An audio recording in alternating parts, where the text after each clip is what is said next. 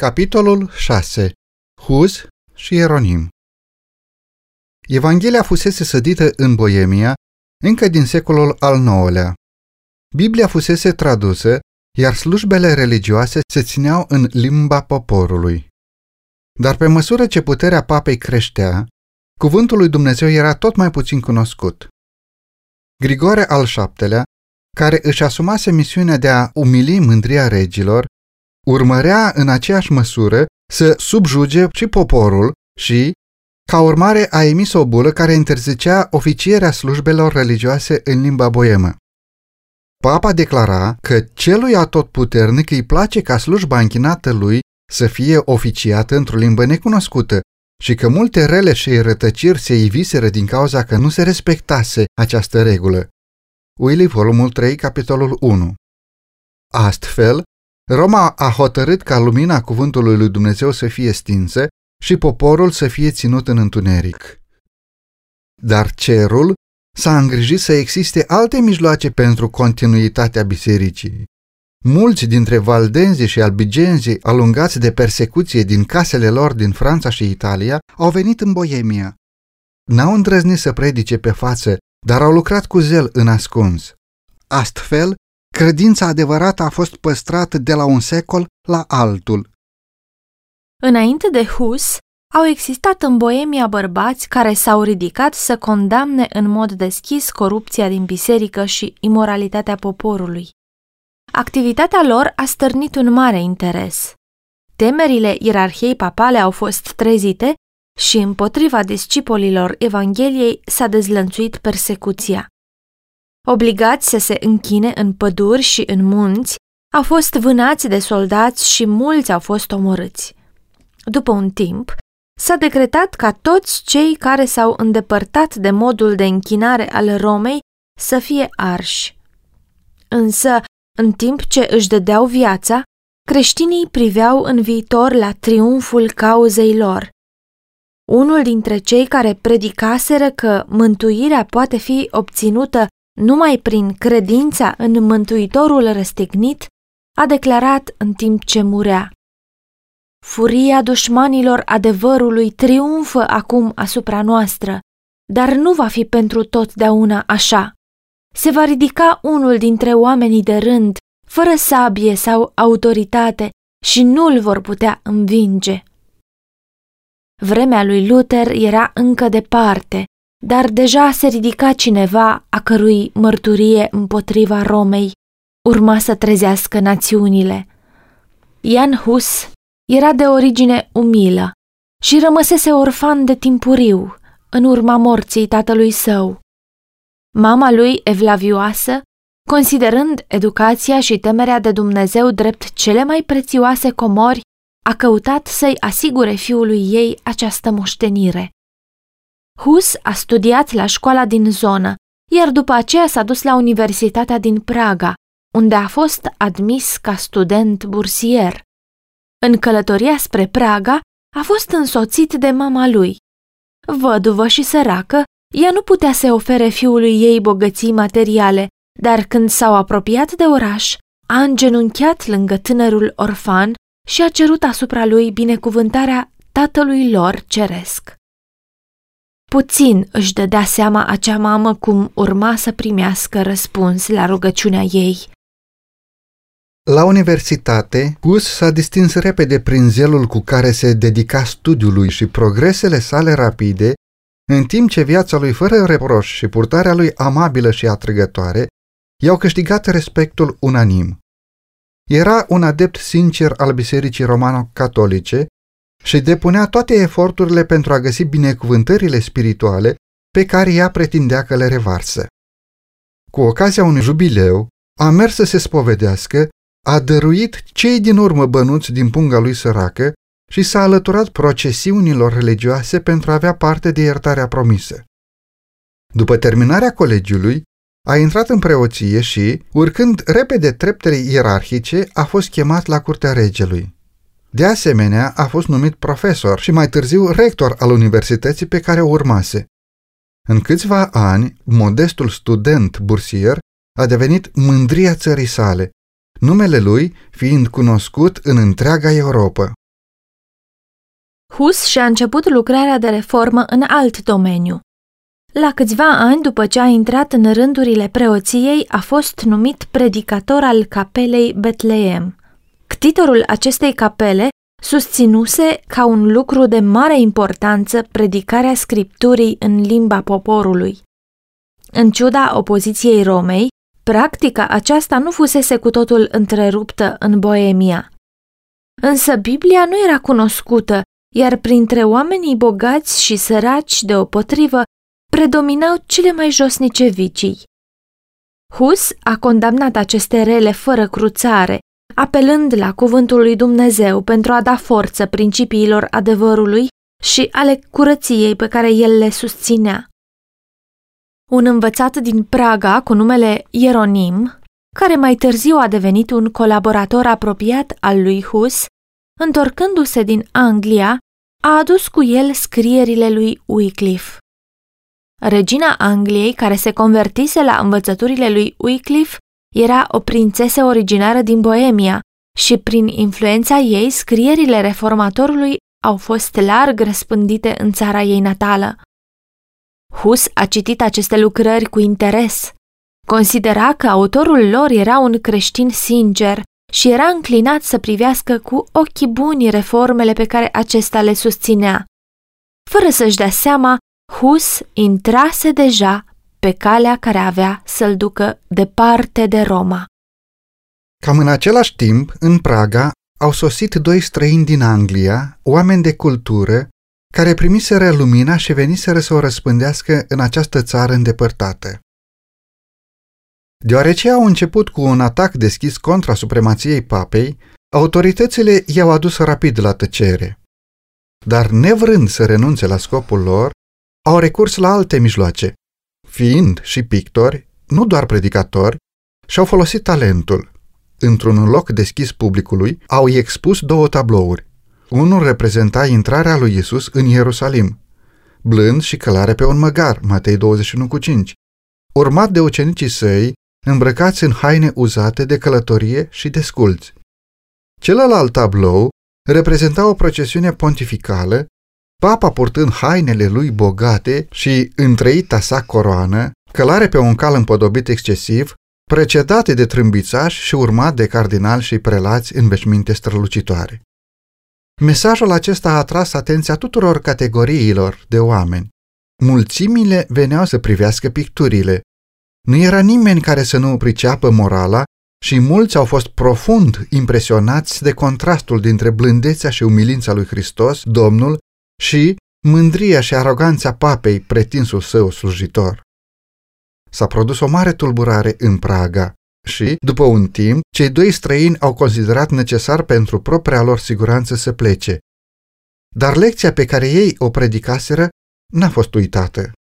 Tablourile au lăsat o impresie profundă asupra minții lui Hus și l-au condus la un studiu mai atent al Bibliei și al scrierilor lui Wycliffe.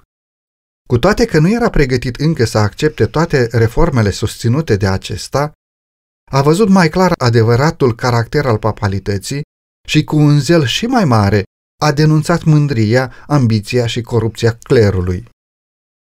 Din Boemia, lumina s-a extins în Germania, pentru că tulburările de la Universitatea din Praga au provocat retragerea a sute de studenți germani. Mulți dintre ei primiseră de la Hus primele cunoștințe despre Biblie și la întoarcere au răspândit Evanghelia în patria lor. Veștile despre lucrarea din Praga au fost duse la Roma și Hus a fost curând somat să se prezinte înaintea papei. Să se supună ordinului ar fi însemnat să se expună la o moarte sigură.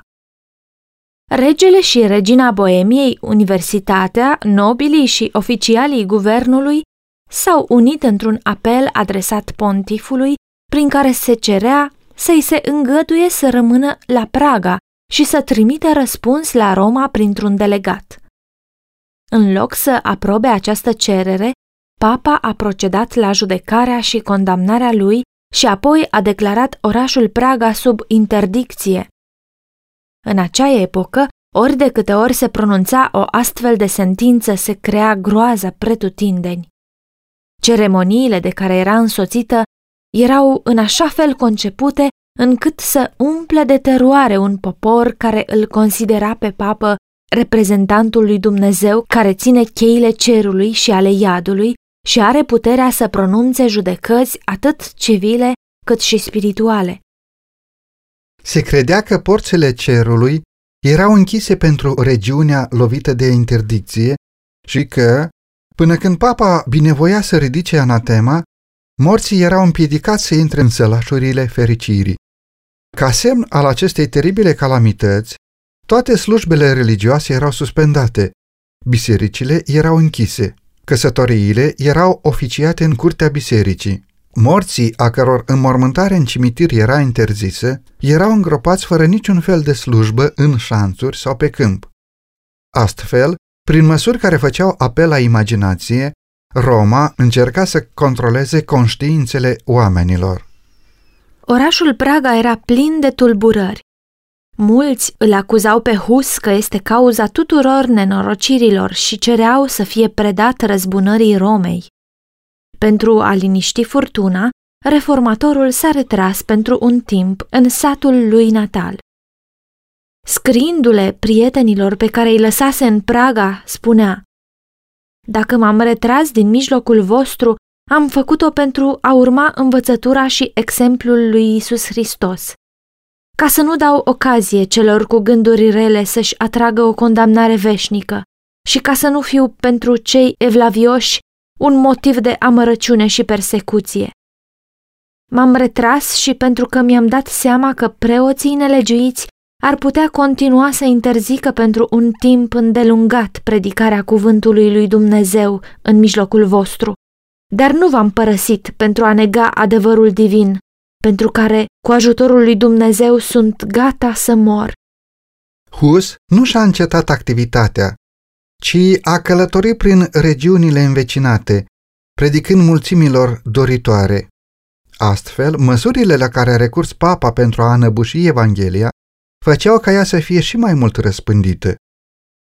N-avem nicio putere împotriva adevărului, ci pentru adevăr.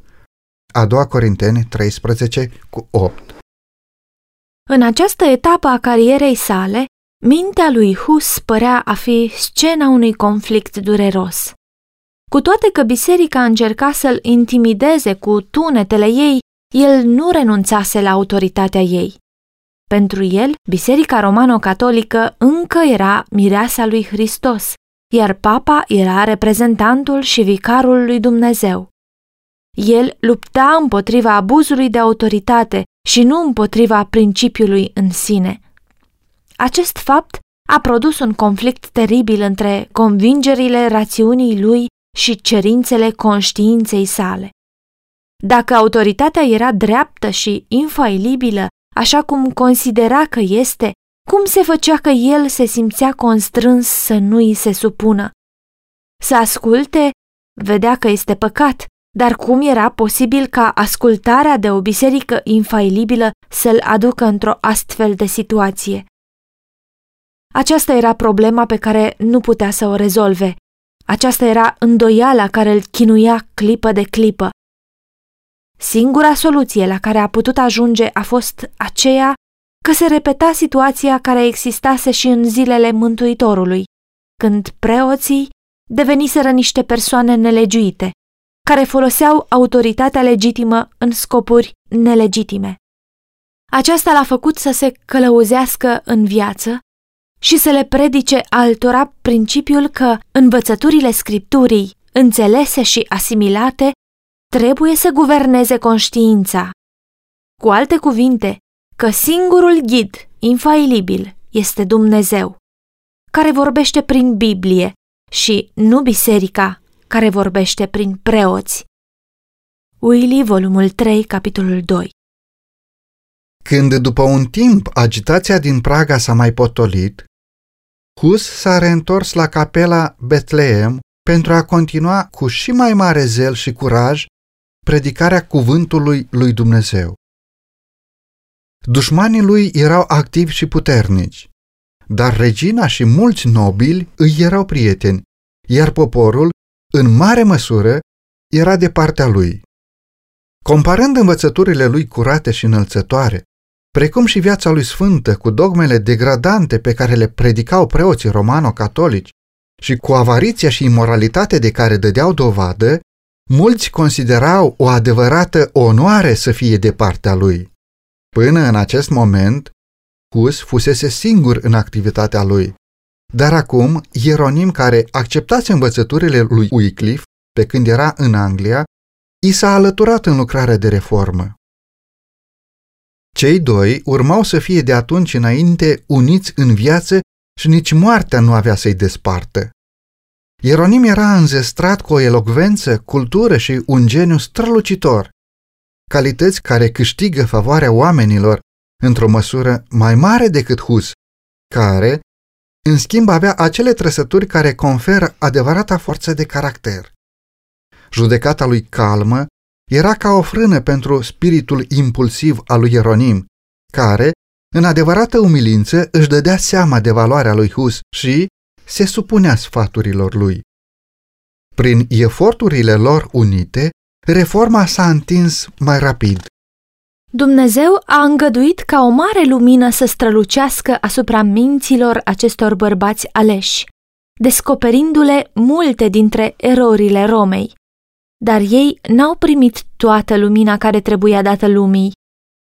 Prin intermediul lor, Dumnezeu scotea poporul din întunericul romano-catolicismului, dar mai existau obstacole mari și multe pe care oamenii urmau să le întâmpine. El i-a condus înainte, pas cu pas, pe măsură ce puteau suporta lumina, căci ei nu erau pregătiți să o primească dintr-o dată pe toată dacă le-ar fi fost prezentată, i-ar fi făcut să se îndepărteze de ea, având același efect pe care îl are strălucirea soarelui de amiază asupra celor care au stat îndelung în întuneric. De aceea, el le-a descoperit-o conducătorilor puțin câte puțin, în măsura în care putea fi acceptată de oameni. De la un secol la altul, Alți lucrători credincioși aveau să vină după ei pentru a-i conduce pe oameni mai departe pe calea reformei. Schisma din biserică continua. Trei papi se luptau acum pentru supremație, iar lupta lor umplea creștinătatea de crimă și de tulburare. Nemai fiind mulțumiți doar să arunce anateme, au recurs la arme. Fiecare s-a grăbit să-și cumpere arme și să strângă soldați. Desigur că era nevoie de bani și pentru a-i procura, slujbele și binecuvântările bisericești erau oferite spre vânzare. Preoții, la rândul lor imitându-i pe superiori, au recurs la simonie și război pentru a-și umili rivalii și a-și întări puterea. Cu o îndrăzneală tot mai mare, pe zi ce trecea, Hus tuna împotriva monstruozităților care erau tolerate în numele religiei iar poporul îi acuza în mod deschis pe conducătorii de la Roma că sunt cauza nenorocirilor care invadaseră creștinătatea. Praga părea că se află din nou pe marginea unui conflict sângeros. Ca și în vechime, slujitorul lui Dumnezeu a fost acuzat că el era acela care nenorocește pe Israel, 1 Împărați 18 cu 17. Orașul a fost pus din nou sub interdicție, iar Huz s-a retras în satul său natal, Mărturia dată cu atâta credincioșie din iubita lui capelă din Betleem se încheiase. Înainte de a-și da viața pentru adevăr, el urma să vorbească întregii creștinătăți de la o tribună mai înaltă. Pentru a pune capăt relelor care tulburau Europa, la cererea împăratului Sigismund a fost convocat un conciliu general la Constanț de către unul dintre cei trei papi rivali, Ioan al XIII-lea. Convocarea unui conciliu nu era câtuși de puțin pe placul papei Ioan, ale cărui caracter și comportament cu greu puteau suporta cercetarea, chiar și din partea unor prelați cu o moralitate îndoielnică, așa cum erau preoții din acele timpuri. Însă n-a îndrăznit să se împotrivească voinței lui Sigismund. Obiectivele majore care trebuiau îndeplinite în cadrul acestui conciliu era încetarea schismei din biserică și dezrădăcinarea ereziei.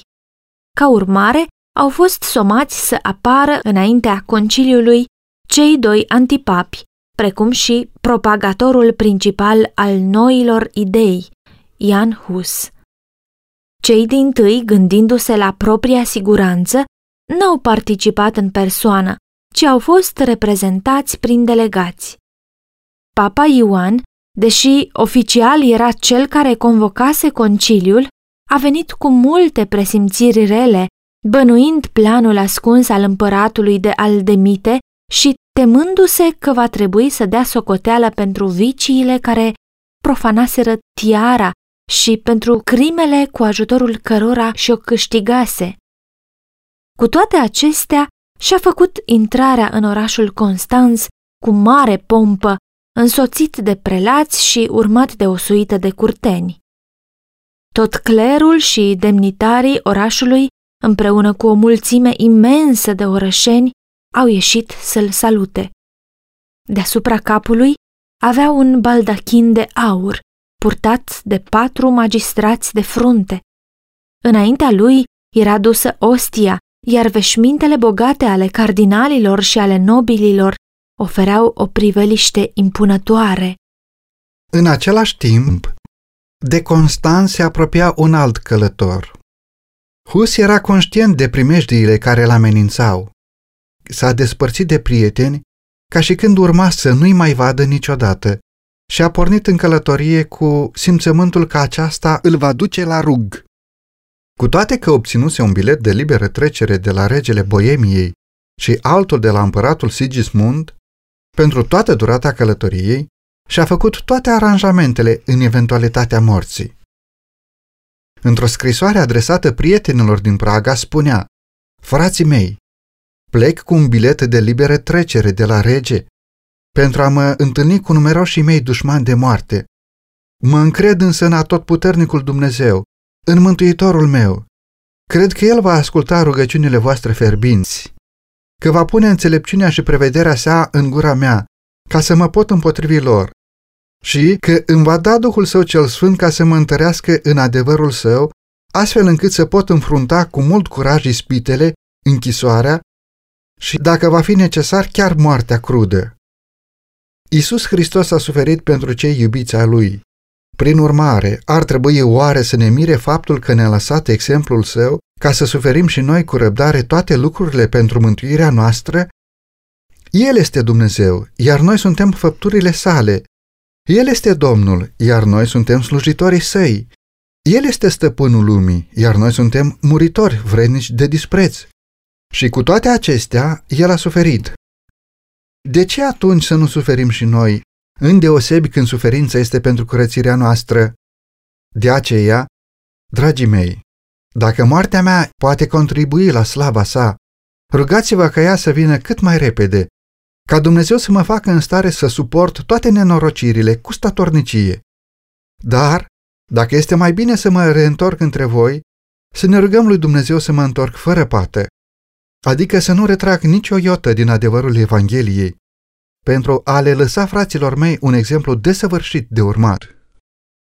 S-ar putea deci să nu mai vedeți fața la Praga niciodată, dar dacă voia Dumnezeului celui atotputernic va găsi de cuvință să mă redea vouă, atunci să mergem înainte cu o inimă mai hotărâtă, în cunoașterea și în iubirea legii sale. Boniciuz, volumul 1, pagina 147-148 Într-o altă scrisoare către un preot care devenise ucenicul Evangheliei, Hus vorbea cu profundă umilință despre propriile greșeli, acuzându-se de a fi simțit plăcere în purtarea de haine bogate și de a fi irosit ore întregi în ocupații ușuratice. Apoi a adăugat aceste sfaturi mișcătoare. Fie ca slava lui Dumnezeu și mântuirea sufletelor să-ți ocupe mintea și nu deținerea de bunuri și averi. Ferește-te să-ți împodobești casa mai mult decât sufletul și mai presus de orice, acordă toată atenția clădirii spirituale. Fii evlavios și smerit cu cei săraci și nu-ți folosi averea în petreceri. Dacă nu-ți vei îndrepta viața și nu te vei înfrâna de la excese, mă tem că vei fi aspru pedepsit, așa cum sunt și eu. Tu cunoști învățătura mea, căci ai primit îndemnurile mele din copilăria ta. De aceea nu este de folos să-ți scriu mai mult, dar te conjur prin îndurarea Domnului nostru să nu mă imiți în niciuna dintre deșertăciunile în care m-ai văzut căzând. Pe plicul scrisorii a adăugat, Te conjur, prietenul meu, să nu rupi acest sigiliu până când nu vei avea certitudinea că sunt mort. În timpul călătoriei, Hus vedea pretutindeni semne ale răspândirii învățăturilor sale și ale bunăvoinței cu care era privită cauza lui. Oamenii se înghesuiau să-l întâlnească și în câteva orașe magistrații l-au însoțit pe străzi. La sosirea în Constanț, lui Hus i s-a dat de plină libertate. La biletul de liberă trecere al împăratului s-a adăugat o asigurare personală de ocrotire din partea papei. Dar în ciuda tuturor acestor declarații solemne și repetate, reformatorul a fost curând arestat din ordinul papei și al cardinalilor și aruncat într-o temniță dezgustătoare. Mai târziu a fost transferat într-un castel întărit dincolo de Rin și ținut prizonier acolo. Această perfidie nu i-a ajutat la nimic papei, deoarece în scurtă vreme a fost și el trimis în aceeași închisoare. Înaintea conciliului fusese dovedit vinovat de cele mai josnice crime. Pe lângă ucidere, simonie și adulter, comisese păcate care nu se pot rosti. Conciliul s-a pronunțat și în cele din urmă a fost deposedat de tiară și aruncat în închisoare. Cei doi antipapi au fost de asemenea destituiți și a fost ales un nou pontif. Deși papa fusese vinovat de crime mai mari decât cele de care îi acuzase Hus pe preoți și pentru care ceruse o reformă, același conciliu care l-a destituit pe pontif a pornit să-l zdrobească pe reformator. Întemnițarea lui Hus a provocat o mare indignare în Boemia. Nobili puternici au adresat conciliului proteste energice contra acestui abuz. Împăratul, care nu vroia să permită violarea unui bilet de liberă trecere, s-a opus acțiunilor întreprinse împotriva lui. Dar dușmanii reformatorului erau plini de răutate și hotărâți. Ei au făcut apel la prejudecățile împăratului la temerile lui, la râvna lui pentru biserică. Au argumentat îndelung pentru a dovedi că nu trebuie păstrat cuvântul dat față de eretici și nici față de persoanele suspectate de erezie, chiar dacă sunt înzestrate cu bilete de liberă trecere din partea împăratului și a regilor. Jack L'Enfant, History of the Council of Constance, volumul 1, pagina 516 în felul acesta au avut câștig de cauză. Slăbit de boală și de întemnițare, căciumezeala și aerul viciat al închisorii îi provocaseră o febră care era aproape să-i pună capăt vieții, Hus a fost adus în cele din urmă înaintea conciliului. Stătea legat cu lanțuri în fața împăratului, a cărui onoare și bună credință fuseseră garanția protecției lui. Pe tot parcursul îndelungatului său proces, a susținut cu fermitate adevărul și în fața demnitarilor, reuniți ai bisericii și ai statului, a rostit un protest solemn și credincios împotriva corupției clerului. Când i s-a cerut să aleagă între a-și renega doctrinele sau a suferi moartea, a ales martirajul.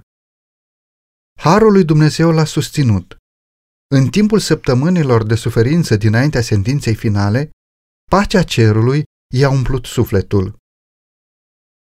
Scriu această scrisoare, îi spunea el unui prieten din închisoare, cu mâna încătușată, așteptându-mi mâine sentința de moarte. Când cu ajutorul lui Iisus Hristos ne vom întâlni iarăși în pacea dulce a vieții viitoare, vei afla cât de îndurător s-a arătat Dumnezeu față de mine cum m-a susținut pe deplin în mijlocul ispitelor și al încercărilor. În întunericul închisorii, el a prevăzut triumful credinței adevărate. Reîntorcându-se în visurile sale la capela din Praga în care predicase Evanghelia, i-a văzut pe papă și pe episcopii lui ștergând imaginele lui Hristos pe care el le pictase pe pereți. Această viziune l-a întristat. dar în ziua următoare a văzut în vis mulți pictori ocupați cu restaurarea acestor imagini, în număr mai mare și în culori mai strălucitoare. Când au terminat, pictorii, care erau înconjurați de o mulțime imensă de oameni, au exclamat Să vină acum papii și episcopii, nu le vor mai șterge niciodată. Când și-a povestit visul, reformatorul a spus Cred cu fermitate că imaginea lui Hristos nu va mai fi ștearsă niciodată. Au dorit să o distrugă, dar ea va fi pictată din nou în toate inimile de niște predicatori mult mai buni decât mine.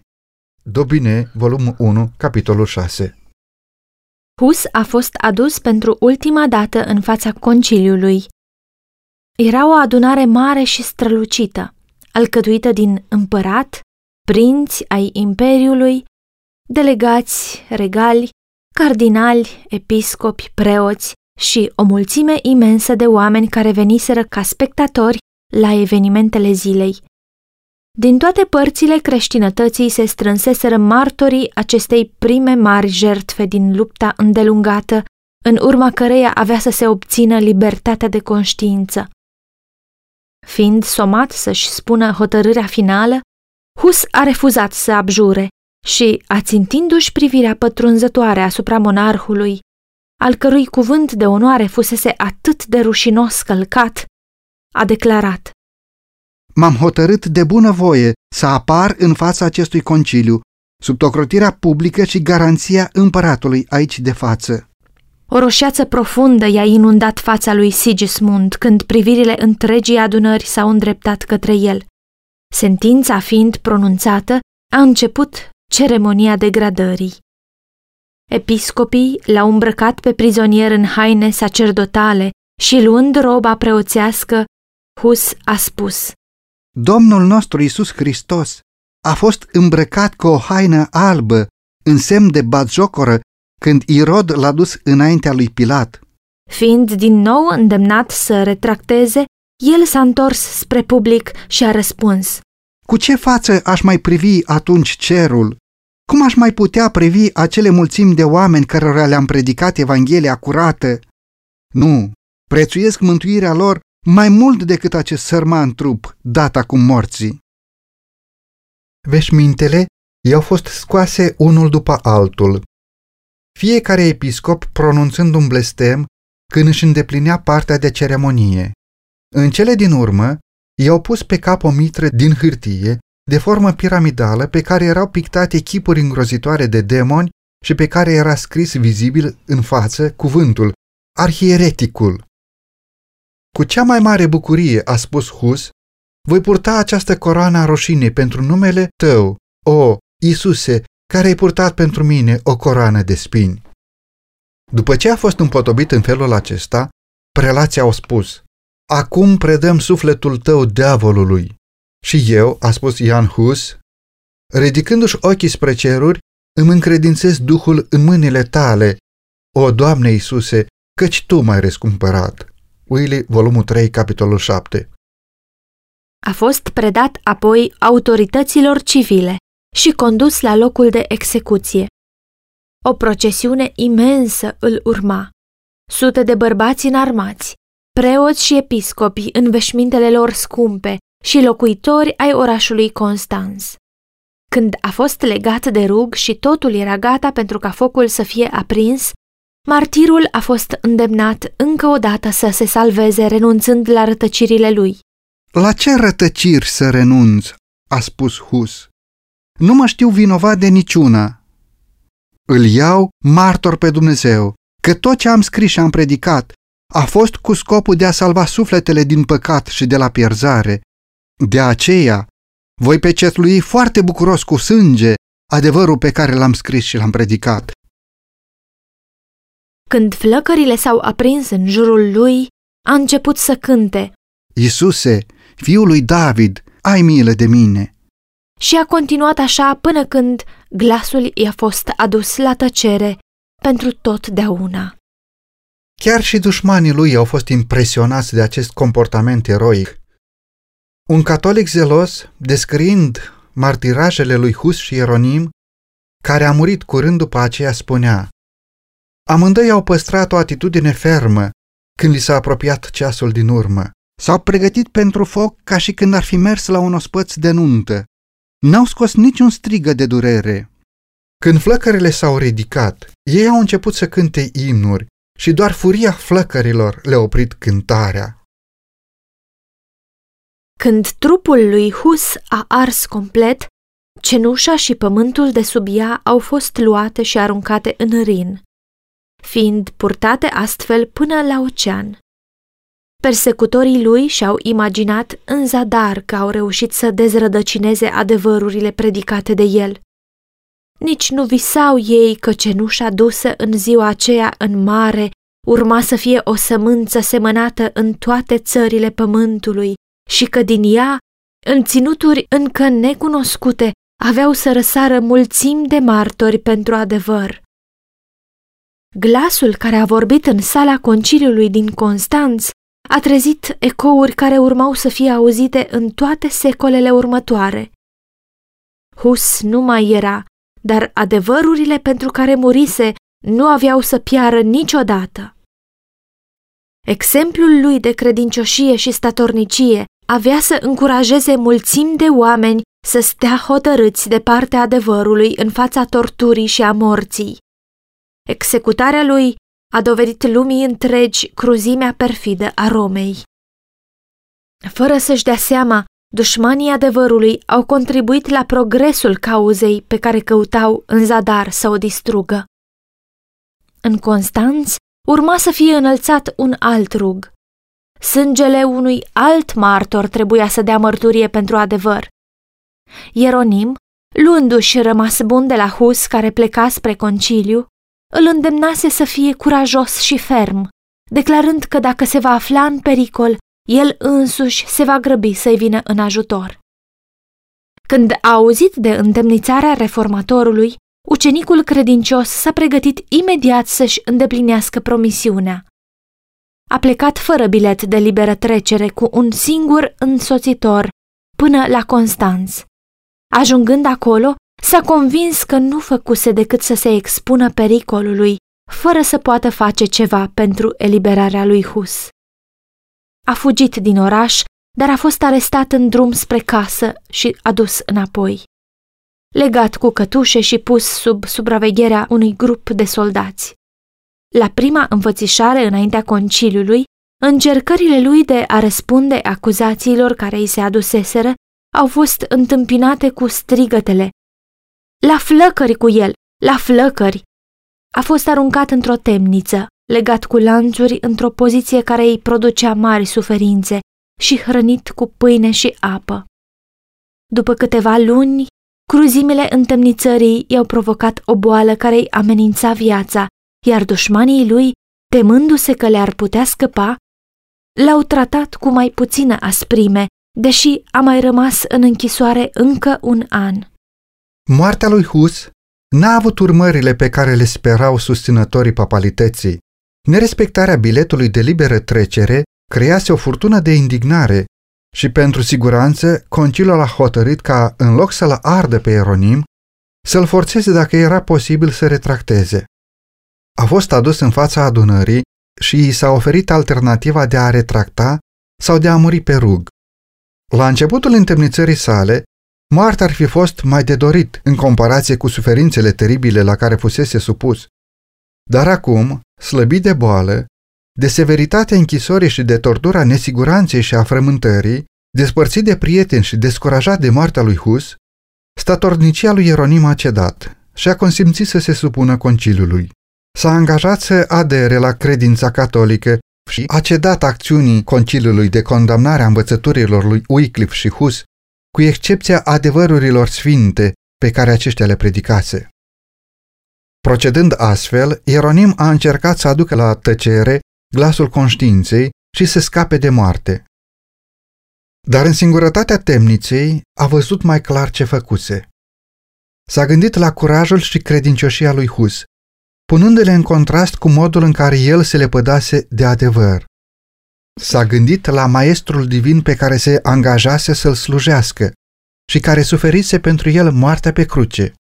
Înainte de retractare, el găsise mângâiere în mijlocul atâtor suferințe, în siguranța faptului că Dumnezeu îl aprobă, dar acum remușcarea și îndoielile îi chinuiau sufletul. Știa că va trebui să facă și alte retractări înainte de a fi în relații pașnice cu Roma. Calea pe care intra nu putea duce decât la apostazie totală, așa că s-a hotărât. Nu avea să-l renege pe Domnul său pentru a scăpa de o perioadă scurtă de suferință. Curând a fost adus din nou înaintea conciliului. Supunerea lui nu-i mulțumise pe judecători. Setea lor de sânge, ațățată de moartea lui Hus, cerea noi victime. Ieronim își putea păstra viața numai printr-o renunțare completă la adevăr. Dar el se hotărâ să-și declare deschis credința și să-l urmeze pe fratele lui martir în flăcări. A renunțat la retractarea anterioară și, ca un condamnat la moarte, a cerut cu solemnitate dreptul de a se apăra. Temându-se de efectele cuvintelor lui, prelații au insistat că el trebuie doar să susțină sau să nege adevărul acuzațiilor aduse împotriva lui. Ieronim a protestat în fața unei astfel de cruzimi și nedreptăți. M-ați ținut închis 340 de zile într-o închisoare îngrozitoare, a spus el, în mizerie duhoare și în cea mai cruntă lipsă, apoi m-ați adus înaintea voastră și plecând urechea la dușmanii mei de moarte, refuzați să mă ascultați. Dacă sunteți într-adevăr înțelepți și lumină a lumii, aveți grijă să nu păcătuiți împotriva dreptății. În ceea ce mă privește, eu sunt un muritor neînsemnat. Viața mea este de mică importanță și când vă îndemn să nu dați o sentință nedreaptă, vorbesc mai puțin pentru mine și mai mult pentru voi. În cele din urmă, cererea a fost aprobată. În prezența judecătorilor lui, Ieronim a îngenunchiat și s-a rugat ca Duhul Divin să-i conducă gândurile și cuvintele, ca nu cumva să vorbească ceva în neconcordanță cu adevărul sau nedemn de Domnul lui. În ziua aceea, față de el s-a împlinit promisiunea lui Dumnezeu făcută primilor ucenici. Din pricina mea veți fi duși înaintea dregătorilor și înaintea împăraților, ca să slujiți ca mărturie înaintea lor și înaintea neamurilor. Dar când vă vor da în mâna lor, să nu vă îngrijorați gândindu-vă cum sau ce veți spune, căci ce veți avea de spus vă va fi dat chiar în ceasul acela, fiindcă nu voi veți vorbi, ci Duhul Tatălui vostru va vorbi în voi. Matei 10 cu 18 la 20.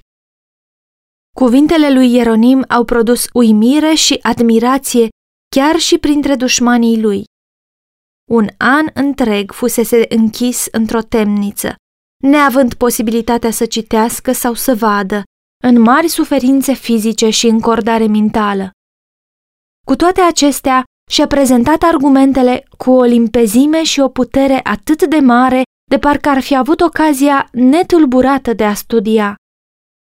Le-a îndreptat atenția ascultătorilor și la șirul lung de bărbați sfinți care fuseseră condamnați de judecători nedrepți. Aproape în fiecare generație au existat bărbați care, căutând să-i ridice pe contemporanii lor, au fost defăimați și izgoniți, dar care, mai târziu, s-a dovedit că erau vrednici de cinste. Hristos însuși a fost condamnat ca răufăcător de către un tribunal nedrept. Când retractase, Ieronim consimțise la justeția sentinței de condamnare a lui Hus. Acum și-a declarat părerea de rău și a dat mărturie în favoarea nevinovăției și a sfințeniei martirului. L-am cunoscut din copilăria sa, a spus el. A fost un om cu un caracter ireproșabil, drept și sfânt. A fost condamnat în ciuda nevinovăției lui și eu sunt gata să mor. Nu voi da înapoi în fața chinurilor pe care mi le-au pregătit dușmanii și martorii mincinoși, care într-o zi vor da socoteală de înșelătoriile lor înaintea Marelui Dumnezeu pe care nimic nu-l poate înșela. Reproșându-și propria negare a adevărului, Ieronim a continuat. Dintre toate păcatele pe care le-am săvârșit din tinerețea mea și până acum, niciunul nu mi apasă atât de greu conștiința și nu mi produce remușcări atât de sfâșietoare ca acela pe care l-am săvârșit în acest loc fatal. când am aprobat sentința nelegiuită dată împotriva lui Wycliffe și împotriva sfântului martir Jan Hus, maestrul și prietenul meu. Da, mărturisesc din toată inima și declar cu groază că mi-am pierdut în mod rușinos curajul atunci când, de teama morții, am condamnat învățăturile lor. De aceea îl rog pe Dumnezeul cel atotputernic să se îndure să-mi ierte păcatele și în mod deosebit pe acesta, cel mai odios dintre toate. Arătând către judecători, a spus cu hotărâre, l-ați condamnat pe Wycliffe și pe Jan Hus, nu pentru că au zdruncinat doctrina bisericii, ci pur și simplu pentru că au înfierat cu putere faptele scandaloase ale clerului, pompa, mândria și toate viciile prelaților și ale preoților. Lucruri pe care ei le-au afirmat, lucruri de altfel de necontestat, le cred și le afirm ca și ei. Cuvintele i-au fost întrerupte. Prelații, tremurând de furie, au strigat, Ce nevoie mai este de altă dovadă? Îl vedem cu ochii noștri pe cel mai încăpățânat dintre eretici. Neintimidat de furtună, Ieronim a exclamat, Ce, credeți că mi este teamă de moarte? M-ați ținut un an întreg într-o temniță înfricoșătoare, mai oribile decât însăși moartea. M-ați tratat cu mai multă cruzime decât pe un turc, pe un evreu sau pe un păgân, iar carnea, literalmente, mi-a putrezit de vie pe oase. Cu toate acestea, nu mă plâng, căci lamentarea nu-i stă bine unui om de inimă și spirit, dar nu pot să nu-mi exprim uimirea înaintea unei atât de mari barbarii arătată față de un creștin. Din nou a izbucnit furtuna mâniei, iar Ieronim a fost dus în grabă înapoi la închisoare. Cu toate acestea, în adunare au fost unii asupra cărora cuvintele lui au făcut o impresie adâncă și care doreau să-i scape viața. A fost vizitat de către demnitarii bisericii și îndemnat să se supună conciliului.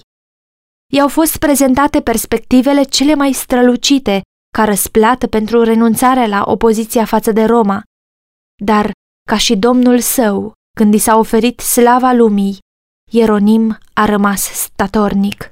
Dovediți-mi din scripturi că greșesc, a spus el, și voi retracta. Sfintele scripturi? a exclamat unul dintre ispititorii lui. Toate trebuie judecate prin ele? Cine le poate înțelege dacă nu le interpretează biserica? Sunt tradițiile oamenilor mai demne de crezut decât Evanghelia Mântuitorului nostru? A răspuns Ieronim. Pavel nu îi îndemna pe cei care le scria să asculte de tradițiile oamenilor, ci le zicea, cercetați scripturile. Ereticule, i-au răspuns. Îmi pare rău că am insistat atât de mult pe lângă tine. Văd că ești mânat de diavolul. Uile, volumul 3, capitolul 10. Sentința de condamnare împotriva lui a fost pronunțată la scurtă vreme. A fost condus în același loc în care Hus își dăduse viața. A mers pe drum cântând, cu fața luminată de bucurie și pace. Privirea îi era ațintită către Hristos. Și moartea nu-l mai îngrozea. Când executorul a trecut în spatele lui să aprindă rugul, martirul a exclamat, Vino în față cu mult curaj, aprinde focul în fața mea, dacă m-aș fi temut, n-aș fi fost aici. Ultimele sale cuvinte rostite în timp ce flăcările îl învăluiau au fost o rugăciune. Doamne, Părinte Atotputernic, ai milă de mine și iartă-mi păcatele, căci Tu știi că întotdeauna am iubit adevărul Tău. Glasul i-a amuțit, dar buzele au continuat să se miște în rugăciune. După ce focul și-a făcut lucrarea, cenușa martirului și pământul de sub tea au fost strânse, ca și în cazul lui Hus, și au fost aruncate în Rin. Așa s-au stins purtătorii credincioși de lumină ai lui Dumnezeu. Dar lumina adevărurilor pe care le-au proclamat ei, lumina exemplului lor eroic, nu a putut fi stinsă. Oamenii ar fi putut mai degrabă să încerce să întoarcă soarele din drumul său decât să oprească zorii acelei zile care erau gata să se reverse peste lume. Executarea lui Hus a aprins un foc de indignare și oroare în Boemia. Întreaga națiune simțea că acesta căzuse victimă răutății preoților și trădării împăratului. Oamenii au considerat că fusese un învățător credincios al adevărului, iar conciliul care l-a condamnat la moarte a fost acuzat de crimă. Doctrinele lui primeau acum o atenție mai mare decât oricând mai înainte. Prin edictele papale, scrierile lui Wycliffe fusese rădate flăcărilor, dar cele care scăpaseră de distrugere au fost acum scoase din ascunzători și studiate în paralel cu Biblia sau cu acele părți din ea pe care oamenii puteau să și le procure și mulți au fost convinși astfel să accepte credința reformată. Ucigașii lui Hus n-au asistat liniștiți la triumful cauzei lui. Papa și împăratul s-au unit să zdrobească această mișcare, iar armatele lui Sigismund s-au năpustit asupra Boemiei. Dar s-a ridicat un eliberator. Zisca, unul dintre cei mai capabili generali al timpului său, era conducătorul boemilor, chiar dacă la scurtă vreme după încetarea războiului a orbit complet. Încrezându-se în ajutorul lui Dumnezeu și în dreptatea cauzei lor, locuitorii Boemiei au rezistat celor mai puternice armate care au fost trimise împotriva lor. Din nou și din nou, cu forțe proaspete, împăratul invada Boemia, numai pentru a fi respins în mod rușinos. Husiții se ridicaseră mai presus de teama de moarte și nimeni nu le se mai putea împotrivi. La câțiva ani după încetarea războiului, viteazul Zisca a murit.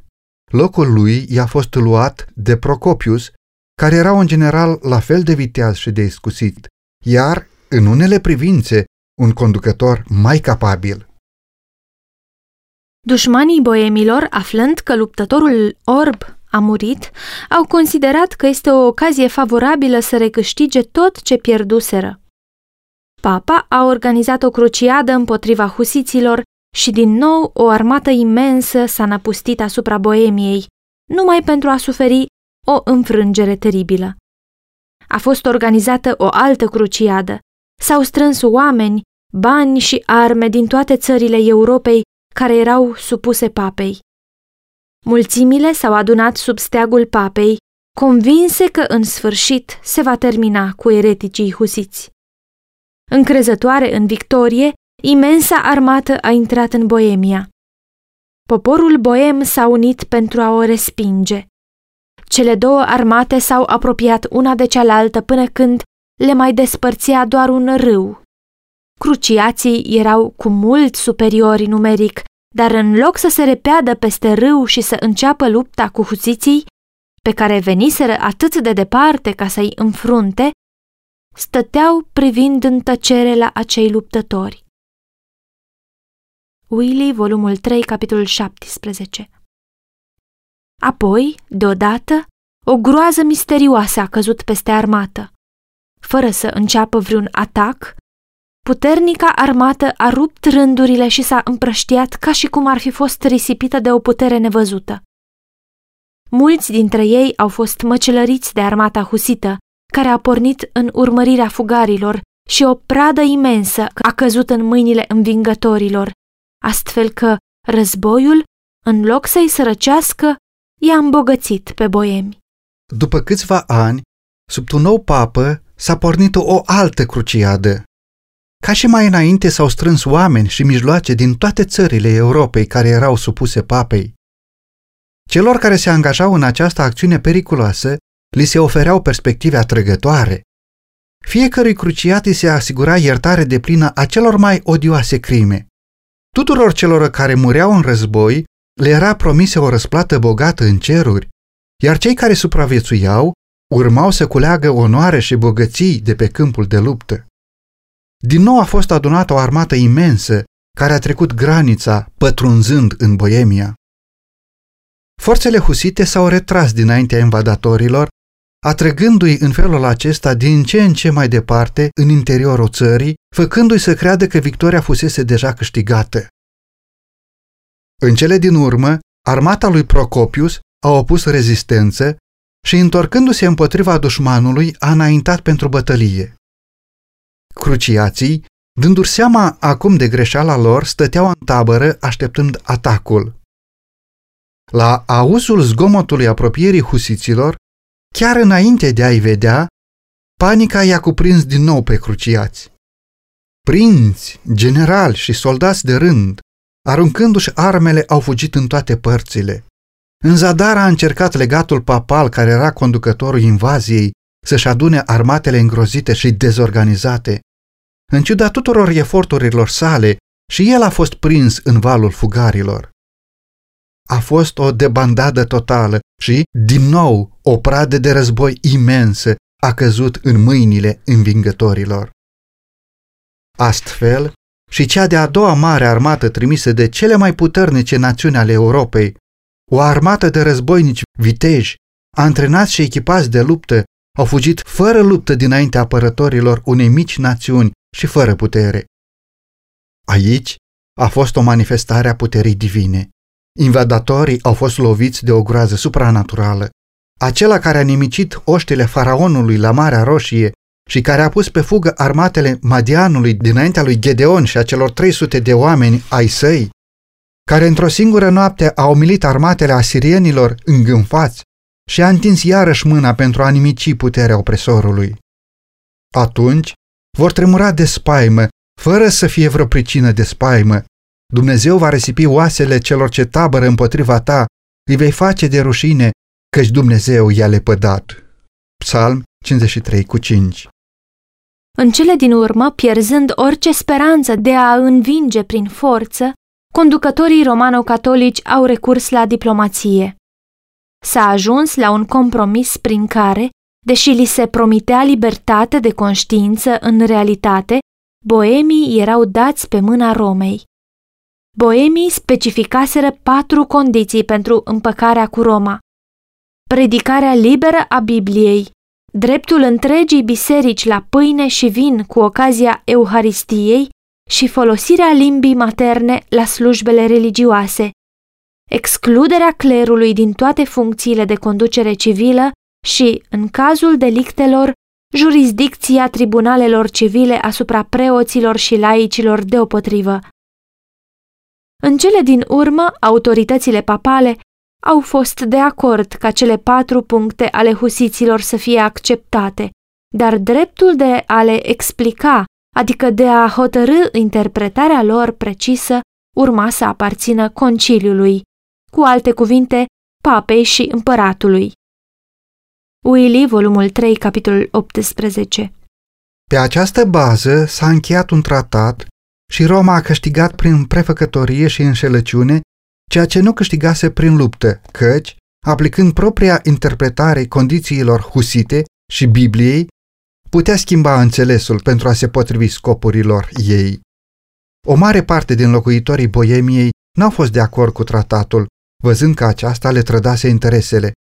S-au produs disensiuni și dezbinări, care au dus la lupte și vărsare de sânge în mijlocul lor. În aceste lupte a căzut și nobilul Procopius, iar libertățile din Boemia au dispărut. Sigismund, trădătorul lui Hus și al lui Ieronim, a devenit rege al Boemiei și, încălcându-și jurământul de a susține drepturile boemilor, a întărit papalitatea. Dar n-a câștigat mai nimic prin supunerea față de Roma. Timp de 20 de ani, viața îi fusese plină de trudă și primejdii.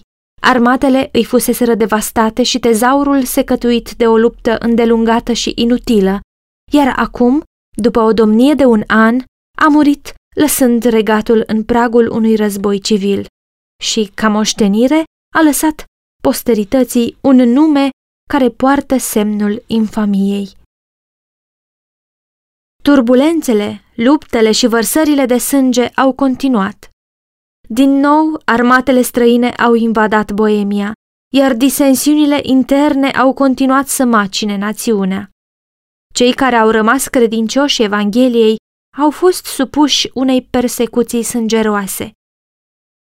În timp ce frații lor de odinioară care au încheiat tratatul cu Roma i-au asimilat erorile, cei care au rămas la vechea credință s-au organizat într-o biserică deosebită, luând numele de Frații Uniți. Această acțiune a atras asupra lor blesteme din partea tuturor. Cu toate acestea, hotărârea lor a rămas neclintită. Forțați să-și caute adăpostul în păduri și peșteri, ei tot se adunau pentru a citi cuvântul lui Dumnezeu și pentru a se închina împreună. Prin sole trimiși în secret în diferite țări, au aflat că aici și colo existau martori izolați ai adevărului, câțiva într-un oraș, câțiva în altul, obiect al persecuției ca și ei, și că în munții Alpi era o biserică veche, întemeiată pe scriptură, care protesta împotriva corupțiilor idolatre ale Romei. Au primit această informație cu mare bucurie și au intrat în legătură cu creștinii valdenți. Credincioși Evangheliei, boemii au așteptat răbdător prin noaptea persecuției și în cel mai întunecat ceas și-au îndreptat privirile către orizont, ca niște oameni care așteaptă venirea dimineței. Soarta lor a fost să treacă prin zile grele, dar și-au amintit de cuvintele rostite mai întâi de Hus și repetate de Ieronim, că trebuie să mai treacă un secol înainte de a se crăpa de ziua. Acestea au fost pentru taboriți ceea ce au fost cuvintele lui Iosif pentru semințiile lui Israel din casa robiei. Eu am să mor, dar Dumnezeu vă va cerceta și vă va face să vă suiți din țara aceasta. Ultima parte a secolului al XV-lea a fost martoră la creșterea înceată, dar sigură, a bisericilor fraților. Deși, departe de a fi scutiți de hărțuieli, s-au bucurat de o relativă liniște. La începutul secolului al XVI-lea, bisericile lor erau în număr de 200 în Boemia și Moravia. Atât de frumoasă era rămășița căreia, după ce a scăpat de furia distrugătoare a focului și a săbiei, i s-a îngăduit să vadă zorii acelei zile pe care o prezisese Hus. Willy, volumul 3, capitolul 19